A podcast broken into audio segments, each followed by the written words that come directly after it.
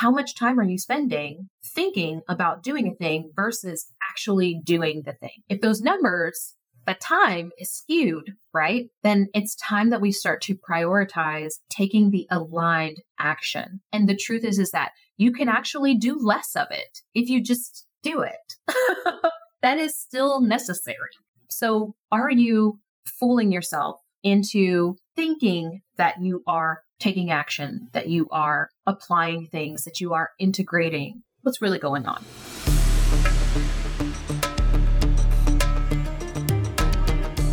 This is Euphoric Evolution, a podcast all about inner spiritual growth for abundance, where we bridge the spiritual into the practical, the energetic into the physical.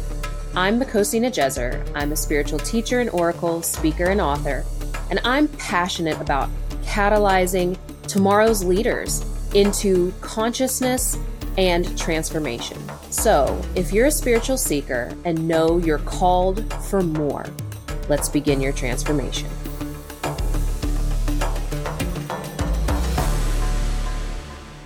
Do you ever wish that you could experience more time and have more time freedom? Well, in today's episode, we're talking about why you need to actually focus on managing your energy, not your time. Now, if this is your first time here, I think it's important for me to catch you up to speed. One of the most common challenges or reasons that people come to work with me and my team is this desire to create more time, to find a way to actually enjoy their life and have the time to spend with family, pick up certain activities, hobbies, just rest more.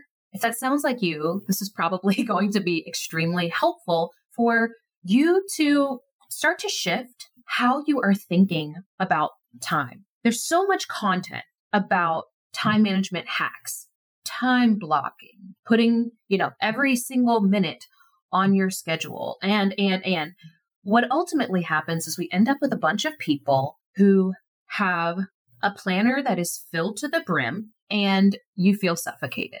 Now, who am I to be talking about this? Well, I have run successful businesses as a mom with a child at home for most of his childhood. He's 11 now. And now I'm actually homeschooling and not just putting him on a virtual school. I'm actually homeschooling him and doing all of the planning uh, the actual hands on teaching. And because of that, I likely have maybe 15 hours a week to work on my business. And even before this, I would say I probably was working on my business 20 to 25 hours a week. Now, I didn't do that right out of the gate, my very first business a decade ago, full transparency, but he was a toddler back then. And so my relationship with time was very different. I was running my business in a way where I could grow from my toilet. it sounds silly to say, but no, legit. I was like, how can I grow this thing in the 10 minutes that I am peeing? oh, I got 25 minutes because I'm going number two, right? That was legit my thought process around the business. So I've spent a lot of time with this, get that, spent a lot of time. Er, er. I've spent a lot of time with this topic of really understanding how to change your relationship with time and how by changing your relationship with time, you can actually create more. You can actually bend reality. Now, when I say create time, that doesn't mean, oh, I'm going to go and actually put more hours on the calendar. It doesn't quite work that way. What it actually looks more like is by using some of these insights that I'm going to share with you, you will actually experience more time. Now, a great example of this, if you've had a chance to watch anything on my YouTube, you can check out Jenny Ward's case study where we worked together and were able to drastically cut her time. If I'm remembering correctly, it was about half. So we cut the time in her business by half and her revenue increased that year. I want to say 33%. And then we did that even more the second year and her revenue increased again. And she was ultimately able to sell that company for half a million dollars, which is incredible. And now she's doing the work that she feels is, is really her calling, her legacy on this planet. So I was thinking about her and what were some of the things that we really needed to shift in order for that to happen. And the first key that you've got to understand is that time itself is finite, but your energy is renewable. So, what this means is that you do have a limited amount of time, and I can't just give you more. But what I can do is help you to renew your energy. Our energy is flexible. We have access to insane amounts of energy when we are aligned. When we are not aligned, we end up draining that renewable resource. So understand that your energy is renewable. So when you prioritize your energy first and foremost, you will have access to greater levels of energy every single day. Okay. Now, one of the pieces that's so important though for renewing your energy, which high performers really struggle with, is rest. Yeah. Seems counterproductive. But if you actually allow yourself real rest, true rest, not rest where you are still working your brain or scrolling TikTok, that's not real rest. But actual restorative, nurturing rest can create vast amounts of energy at a later time. So this is kind of like the concept of the gym. A lot of people think that, oh, if I want to build muscles, I have to work out. And while there are some actions that you need to take, you need to pick up the weights, you need to move your body. Yes. The truth is, is that that's a very small percentage of time, but it's actually in the rest that your muscles grow. So it's the same thing with our energy. When we rest, we actually grow our capacity for energy and we're able to access greater levels of our energy. But when we do not allow ourselves a real break, real, true rest, when we don't allow ourselves to actually do nothing, our energy does not regenerate in the way that it can. So if you've been experiencing burnout, look, are you struggling with rest? If I told you right now to give yourself five minutes of actual rest, no phone, no book. I mean, books can be helpful, but just let yourself be for five minutes, right?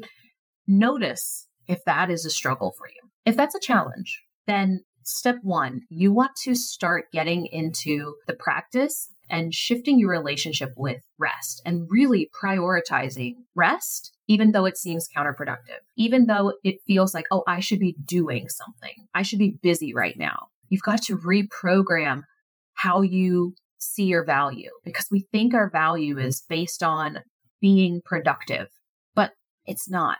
Even if we're talking about the value that you create in business or in your career, it's also not tied to being productive. That's a topic for another day. The next piece that we really want to look at is understanding that we have four zones of competence. When we understand what activities, what skills, what habits and behaviors fall into each of these four categories, then we can start to master our energy. So the zone that really takes the most energy, the most effort from you is your zone of incompetency. So this zone is where you spend time and energy doing things that not only are you not great at, you're not good at it, you also hate doing it. So there is multiple layers of resistance that's happening there. And anytime we have resistance, if you think about physics, right, you're having friction, it slows your momentum and you have less energy. So the very first thing that we've got to start looking at is okay, how can we remove those zones, those things that are in your zone of incompetence? How can we start to remove some of those things? Number one, do you even have to do them? And number two, if you do have to do them, is there a way that we can navigate that's still getting done, but maybe you not being the one to do it, or maybe you are using something to support you in getting it done, and on and on and on. But we want you to have in this category the smallest number of activities on your calendar. And your goal should always be to get to zero. There's no incompetence on your schedule. That's not always the case, but that's what we want to shoot for. The next zone is your zone of competence. Now, this one's a little bit trickier because this is where you actually can do it. Like, I can make a graphic in Canva, I can do it, but I'm not. Well, number one, just because I can do it doesn't mean I'm great at it. And number two, it also doesn't give me energy to do it. I don't like doing it right? And so after you have removed the activities from your zone of incompetence, this is the next area that you want to start to take off of your plate. Now, this one is also the one that I find people struggle with the most of, to let go of, right? Because the things that you hate and you're not good at usually are a bit easier to let go of unless you are completely like, if you're really a control freak, then even those can be hard to delegate or find a solution for. But your zone of competence is the trickiest one, in my opinion, because if you got competent at something, that means that you probably had to work really hard to get good at it. And we tend to really value those things that we worked hard for. And we live in a society that really promotes if you worked hard for something, that's what you should be proud of.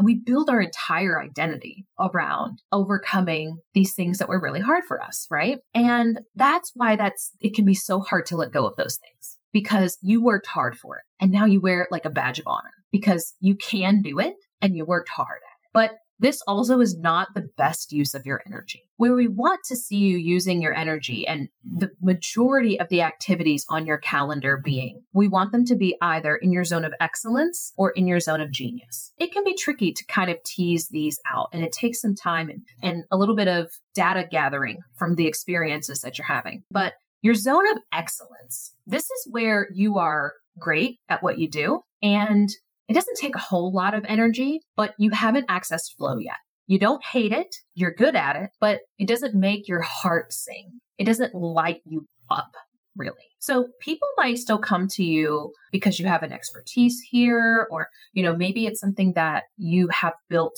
previous careers off of, but this is not your calling. Okay. So it's okay to have some of those activities on your schedule because they're not going to take a ton of your energy, right? But what we really want you to do is to have your genius on your calendar as much as possible. All right. As much as possible.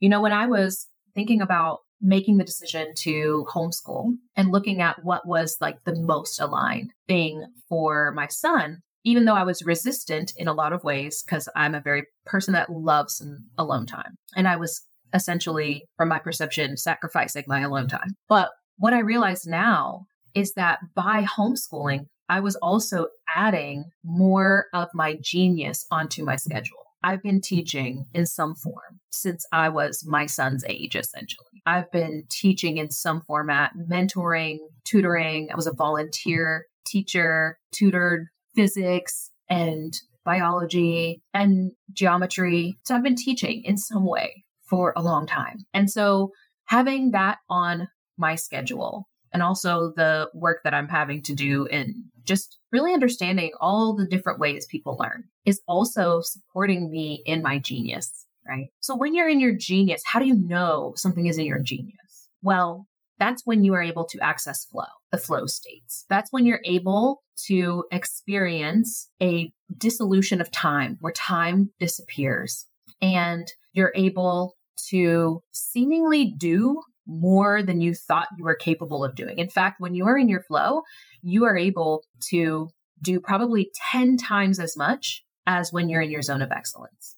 So this is really key for mastering your energy and mastering your time because imagine what would happen. Imagine how your life would look if you spent even just a tiny fraction more time. Let's say you spent one more hour a week in your genius than in your incompetence, right? And the difference between what you're able to accomplish between the two is drastic. In your zone of incompetence, you, maybe you spend an hour and you're able to get one activity done and it took a, a, lot of energy. Now you're drained. You need to go take a nap. But then you spend that same hour in your zone of genius and you were able to get 10 times of your uh, excellence. Let's say like probably 20 times more, right?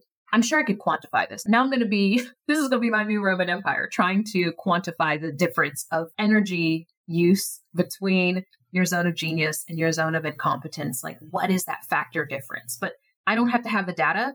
Look at your life. Just go look at your life. Look at your experience, right? How much more are you able to get done when you are in your genius versus in your incompetence? So if you wonder why you have not yet been able to create your aligned reality and why you don't feel like you're getting momentum, this is a very good place to start. How much time are you in your genius versus how much time are you in your incompetence? The last piece of this, which I feel like is talked about, but maybe not done as much, which is really understanding that there really is only 20% of activities that we're doing that is creating 80% of the results. And the more ruthless we are about that, about finding that 20%, about cutting out what is not that 20%, the more we are able to create just an incredible, extraordinary reality with less effort, with less forcing, with less pushing. Now, I feel like I also need to be real here because I see one of the most common patterns in the transformational space is where we want to feel like we're making progress. And so we spend a lot of time thinking about making progress. I call this, and I'm not the only one who calls it this, but this is essentially mental masturbation, where we feel like we're doing a lot because we are thinking about doing something so much, it feels like we effort it because our mind can't tell the difference really between doing the thing and imagining doing the thing, which is a beautiful thing. But what actually creates transformation is when we take this intangible thing and we make it tangible through our aligned actions. We also have got to understand if we're talking about energy here, right? We're going to just talk about calories. Our brain burns more calories than physical activity. So it's going to take more energy from me to sit and think about and strategize and plan and organize and get coaching on and, and, and around doing a live video. That will take vast amounts of energy to do versus actually doing the live video.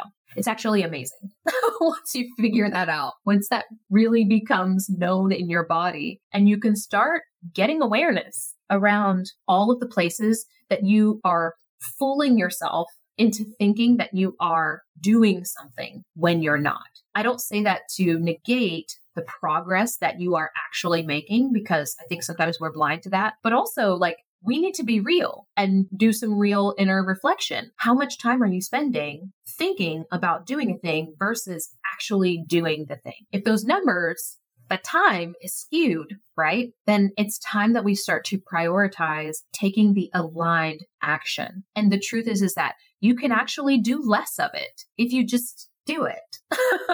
that is still necessary.